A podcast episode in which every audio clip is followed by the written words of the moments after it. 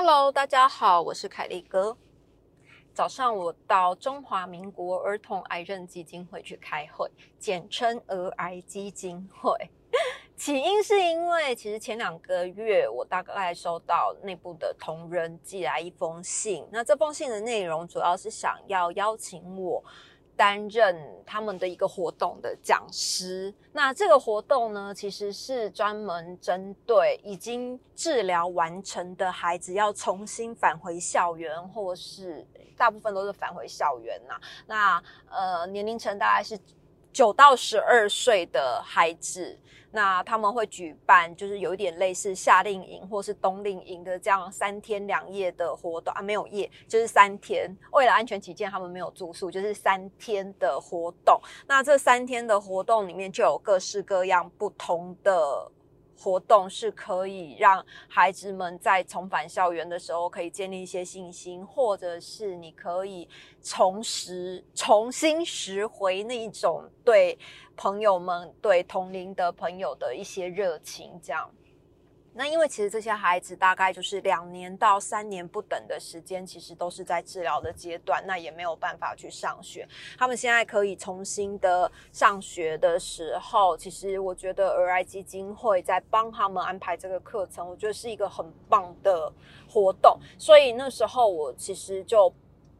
没有考虑太多，我就跟他说：“好，那有什么是我可以帮助你们的？你们需要我去上什么样子的课，可以带给孩子什么样子的东西？我觉得这是我的荣幸啊！如果能能让他们就是听听我讲话，我也觉得还不错啦。好，好，那就中间其实陆陆续续都有沟通。那我觉得，嗯，在基金会这。”边可能我有问他，就是三天的课程里面，他们大概怎么安排？因为我自己的时间大概就是占一个小时左右。那其他的活动其实他们都有不同的讲师安排。那我今天早上就去开会，那我才知道，原来这三天的活动除了我之外，其他都是台大的呃同心同语社的学生们。然后要去带这些活动，那这些活动其实就有一点点像是我们之前呃在做团康活动，在做大地游戏这样子的一个小营队的活动。那呃，我就跟他们分享，因为我是他们算是其中两个邀请的外部来宾的其中一个。那我他们希望我可以讲的东西是拍影片的，然后。怎么成为网红？但我根本不是网红啊！那另外一位讲师，他们今天是没有来，但是他主要主讲的是关于网络安全这件事。好，那今天早上就是在开会的时候，其实台大的同学也都来了，来了几个二三四五五位同学，然后我就问他们说：“我想要请问你们，因为他们在同心同语社里面，其实有不同的科系的学生。”我问他们说：“你们专门就是这个社团主要做的是什么？”他说：“其实就是到儿癌病房里面去陪伴孩子，就是这个社团里面去去专门只做这件事。”然后就很讶异，我就想说：“天哪，他们大概都是大二、大三的学生，可能就是十二十岁左右吧？你们怎么会想要就是知道有这个？”病房，然后会想要去陪这样子的孩子，我觉得这个出发点很棒。然后他们就其实很多都说，其实是因为孩喜欢孩子，然后还有觉得孩子治疗这么久的过程里面，如果有人可以陪伴的话，他们也觉得很好。那他们主要服务的对象其实就是台大的儿癌病房，还有北北。还有还有两个单位，我忘记还有两个医院是什么。反正他们就是固定在这三家医院里面去陪伴孩子们。我也跟他们分享说，呃，其实他们可能觉得这个是社团的任务、社团的工作，所以他们必须要去做这件事情。但是，其实，在我们家属跟患者就是在治疗中的孩子来说，他们这样子的角色其实会带给我们非常大的安慰跟鼓励。怎么说呢？你知道，在孩子的治疗期间，他最常面对的人其实就是家人，再来就是医生跟护理师，偶尔可能会有床边老师来陪玩。所以，当今天有大哥哥跟大姐姐带来不一样的气息的时候，我会觉得很期待，因为孩子他在治疗，可能就是半个月，甚至。八个月都没有出院过，你每天日复一日的起床做一模一样的事情。当今天有一股不一样的人来探望你，或者是来带给你新鲜的感觉的时候，我觉得他们是会有所期待的。而且，其实我也鼓励，就是这一个社团里面的同学们，如果可以的话，也可以尽情的写小卡片给他去服务的孩子。因为现在的人其实很习惯在传讯息，不管是 Line 或者是 email，但是手写卡片对于孩子们来讲是有另外一层不一样的意义，因为他们会觉得你今天不是来陪我玩一玩，回去就就算了这样子，而是你有把我放在心上，你回家的时候还记得我，还会。写卡片给我，那表示你是真的有把我放在心上。其实孩子们对于这样子细节的动作，还有家长在那个时候的无助，对于这件事情，我我认为是重要的啦。而且我今天一直不断的提醒每一位同学们，就是跟他们说，其实你们的工作，你们这样子的付出，绝对比你们自己想象中的来的更神圣跟更重要。因为在对于每天就是面对一模一样事情，或者是新手爸妈在做这件事的时候，你知道那种无助感。如果有人可以帮你陪孩子，我觉得那是一种解脱，就是会是一个不知道，因为可能我自己真的是进入到儿癌病房里面，那我也看过太多呃孩子们绝望或治疗的疼痛的时候。的一些事情这样子，所以，我我今天其实非常的鼓励这些同学们，就是他们可能觉得自己是在完成一个任务，但是或许会在孩子们的心里面留下非常大的影响。我举了一个例子给他们听，我小时候六年级的时候，因为我我小时候是住在。阿公阿妈家这样，那我阿公阿妈都是务农，所以我们连平常五块钱、十块钱零用钱几乎是非常难拿到。以前同学可能要去参加一些额外的课外活动，要两三百块，我们都拿不出来，而且我也不敢跟我阿公要，因为你就知道阿公阿妈其实在务农是很辛苦，而且他们非常的节俭，自己平常都舍不得吃的东西，我们根本不敢再跟他要额外的支出。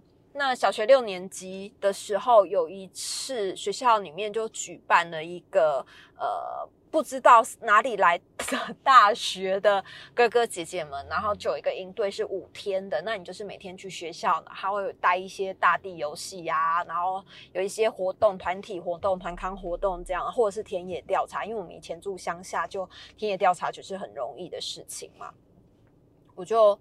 真的很想去，因为我想说小学最后一年了，那我同学也都参加，我就回家跟我阿公。问，因为我阿公比较好讲话，我就跟我阿公说，我想要参加那个要三百块，可以吗？然后阿公二话不说就掏出了三百块给我，那我就去参加了那个五天的营队活动。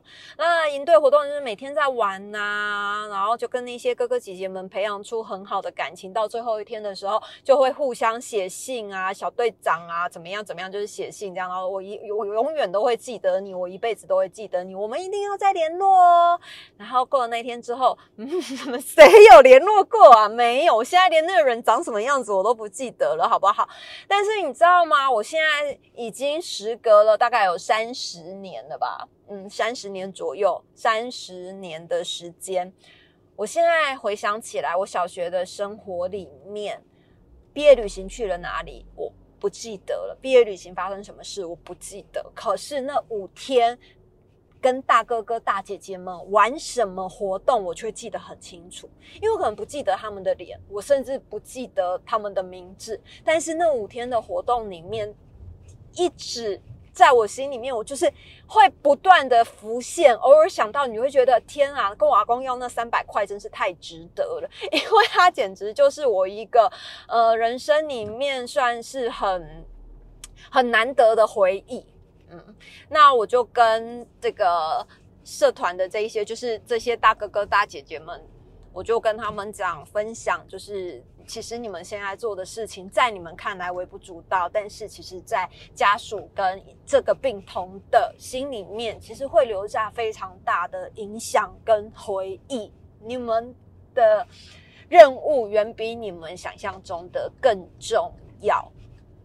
为什么我会我会今天跟他们讲这些呢？其实我今天去开会，主要的目的是要针对我的一个多小时的内容 课程内容提出我要做什么。但是我发现，就是其实同学们在于整个三天的。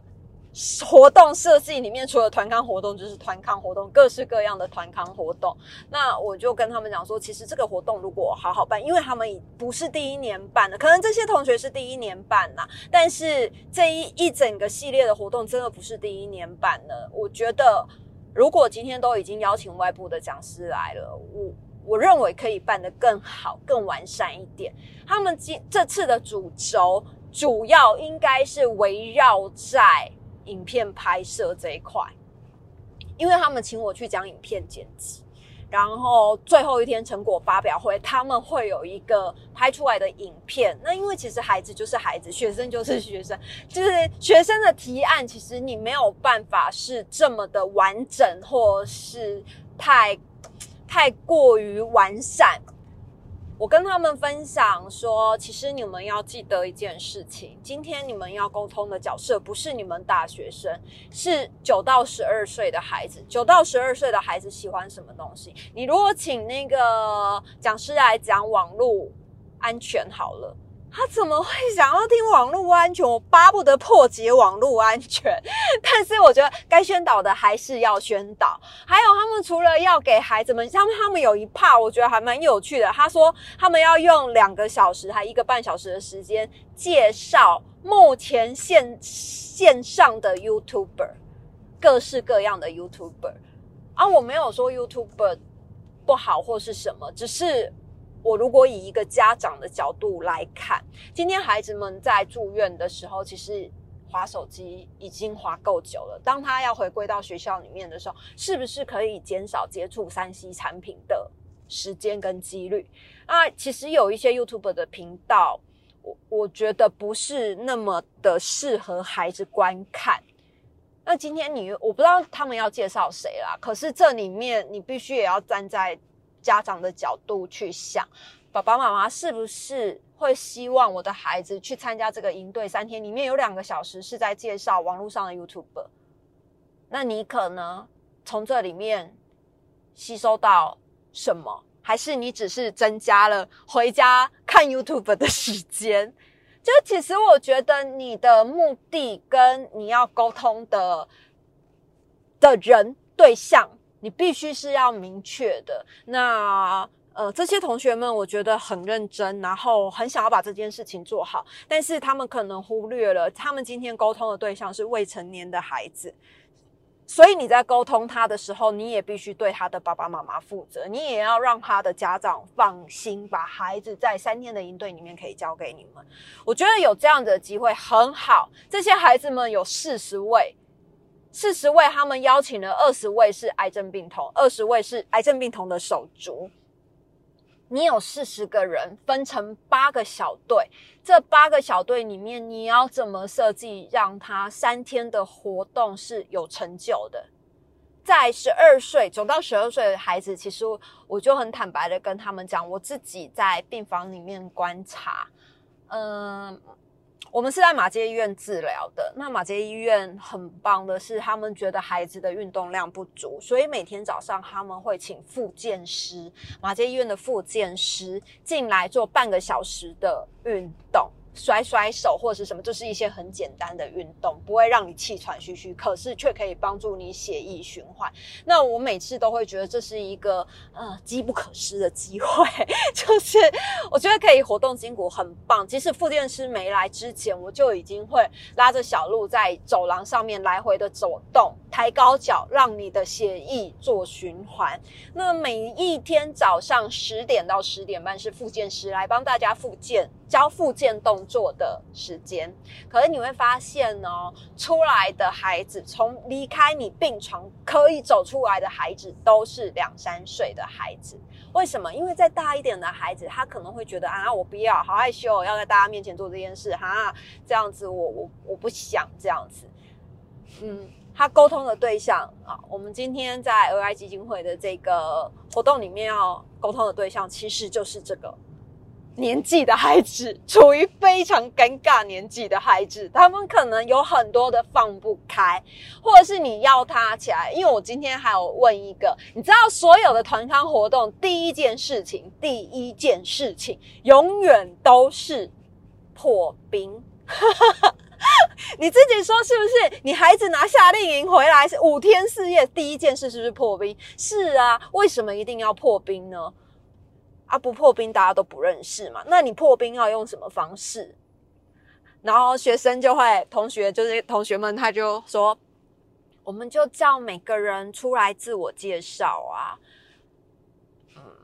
我跟你说，连大人出来自我介绍的时候，都会觉得好尴尬、好害羞。你要怎么让十二岁的孩子在一个团体里面自我介绍，而且是完整的自我介绍？他可能就想啊，大家好，我叫凯莉。而且好一点的，可能声音大一点，大家好，我叫凯莉。但是通常都会是大家好，我叫凯莉，就是一个蚂蚁般的音量 在在说他叫什么名字。当你所有小组八个成员介绍完，用十分钟介绍完每一个人，每个人一分钟嘛。大家好，我叫。什么什么什么这样，然后讲完一轮之后，你再回过头来去问另外一个人，你最好是知道他叫什么名字。怎么可能？同学记忆力真的没这么好啊！台大的这些同学呢，他就说：“哎，那还有一个方式啊，我们可能就是这个破冰之旅，我们还可以就是呃，小组不是有八个人吗？那八个人里面呢，我们可能就要让你每个人去问三个人的三个队友的名字。”然后你把这三个队友的特征要记下来。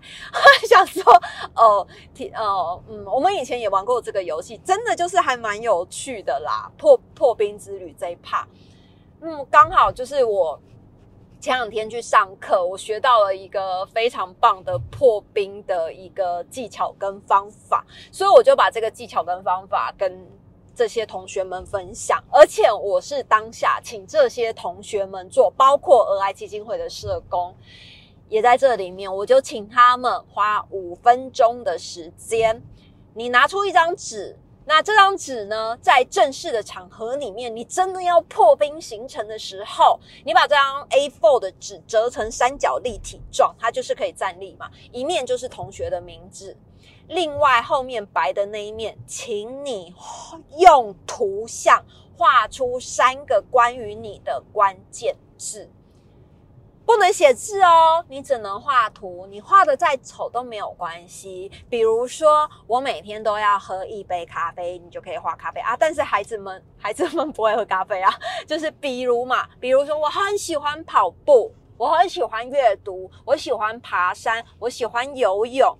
就各式各样，这样各式各样，所以你就是都可以，都可以画在那个上面，让别人加深对你的印象。你知道，我们今天台大的这些同学非常的可爱，有五个来参加会议的同学，那他们其实是在这个社团里面，应该应该没有一年，也有两年了吧。哎，不能这么说，没有两年，应该有一年，就是他们其实呃认识彼此的时间都还蛮长的。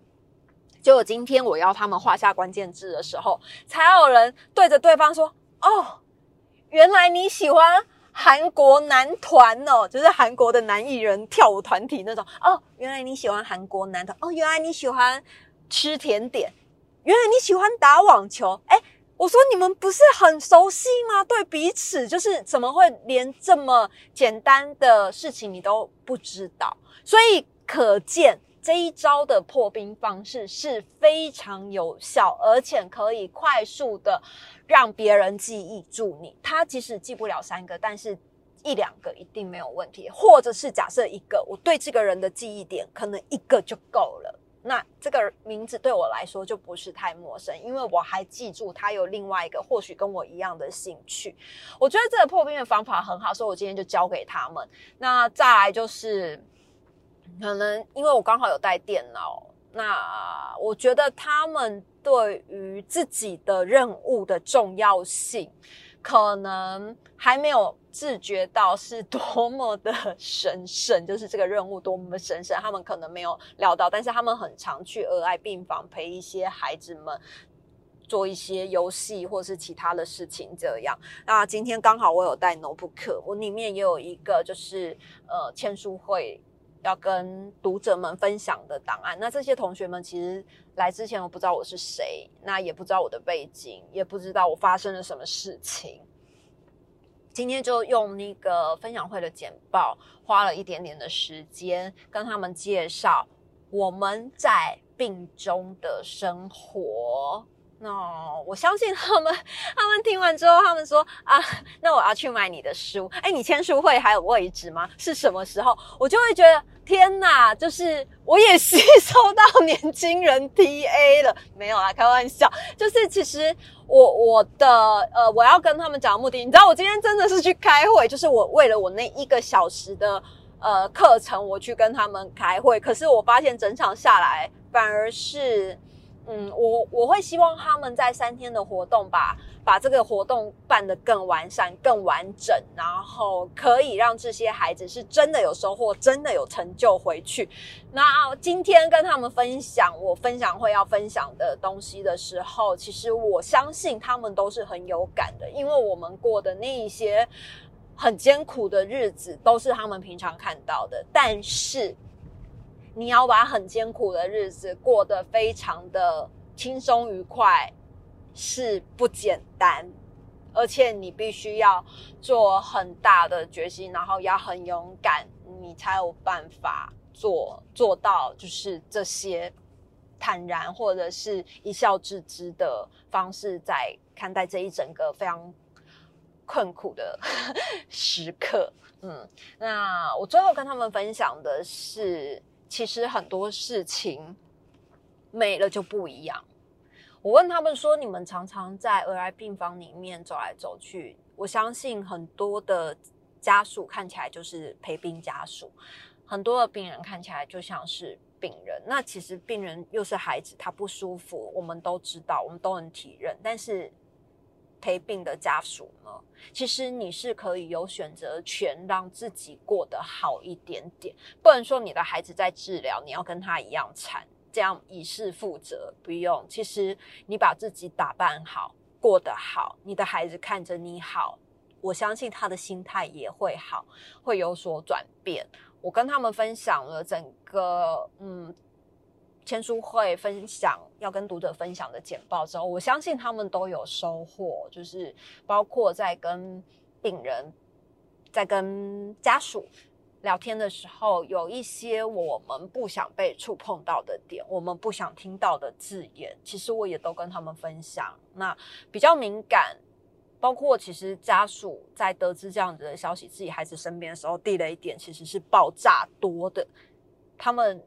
可能年纪还很轻，那也没有经历过，可能也不晓得这样子的事情。我觉得借由今天跟他们分享跟开这这个会议，我觉得还蛮值得的啦。就是我很希望，呃，我其实也很谢谢那个儿癌基金会邀请我去。那虽然是。我自己也是儿癌基金会的捐款人，因为我们自己也受到儿癌基金会的帮助。那时候小鹿吃了止吐药，一颗要台币七百块，是由基金会免费赞助。它不是只有对我们，而是对所有的儿癌的孩子。你需要这个止吐药，只要医生证明，儿癌基金会不用申请，不用任何的关卡，医生说你可以开这个药，儿癌基金会就直接补助一颗七百块。小鹿每次那时候，呃。副作用很大的时候，吃了这个药都会立刻好，立刻都不吐。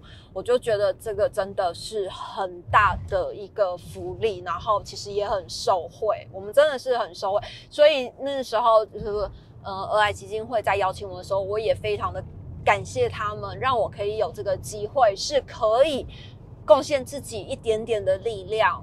回馈于这个基金会，真的就是这样啊！因为我觉得我们走了这一招，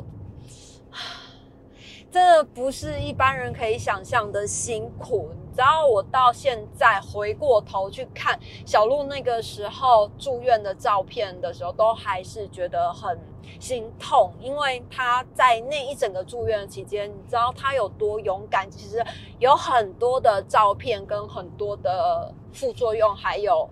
小故事我都没有分享给大家，为什么？因为我觉得生病这件事情，如果你不要遇到，当然很好。可是如果你遇到了，你就会看到别人痛苦的经验，你就会觉得你好像也怎么会这么痛苦，你好像也会经历这么痛苦。所以当初出版了这本书，然后包括我自己想要办分享会这件事情，我都希望可以传达另外一个更正面、更乐观的态度。当你没有办法去选。选择你的疾病，或是你根本逃不开的，呃，挫折或是困难的时候，请你选择用好的方式去面对。辛苦的路大家都不想走，但是你可以在辛苦的路上让自己舒服的走过，那就够了。这是我今天想要分享。那 AI 基金会的这个。呃，活动是办在明明年一月份的时候，那我不知道怎么报名，我也不知道他们什么时候要报名，包括活动设计流程，可能今天同学们听完我的分享之后会回去修改，也不一定。但我我有跟他们讲，就是需要我的地方，明年也可以，后年也可以。其实只要你们需要我，我有这个能力，我就很愿意站出来。那如果你是在听 podcast，就是这一集的人，你也很想要。要帮 儿癌基金会的这个活动，或者是你不管是赞助，或者是我相信各行各业的人一定都有可以帮助这些孩子重返校园，或是建立自信心，或者是可以带给他们不一样的课程的人。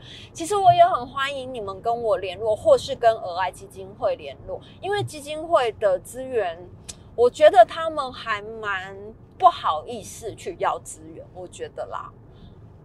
可能发出邀请，或者是他们根本也不知道要怎么邀请这样的人。那可能刚好我我的孩子真的是进到儿癌病房里面，真的受惠到了，那走过了这一招，所以我来分享这一段历程。哎，但是他们邀我分享又不是这一段历程，他们要邀我分享的是拍影片。就是如果你有其他不一样的。好主意、好点子，包括场地，包括你可以贡献的，我真的也很欢迎你们可以跟基金会联系，然后跟我联系，让我们一起来帮助这些孩子，就是在返回校园或者是在自信心重建上面是可以更顺利，然后更更美好的。因为他们其实真的都很勇敢的挺过来那个很辛苦的治疗，我们大人应该要给予更好的支持，拖着他们再进入另外一个嗯学习的社会里面。我觉得我们如果去帮他们上课，应该也可以从中学习到非常多。今天的内容就到这里，欢迎大家可以贡献一己之力，然后跟基金会联络中华民国儿癌基金会、儿童癌症基金会这样，然后也可以跟我联络。如果有真的很不错的资源，我们或许可以一起来帮这样子的孩子做一个更棒、更好的活动。下次见喽，拜拜。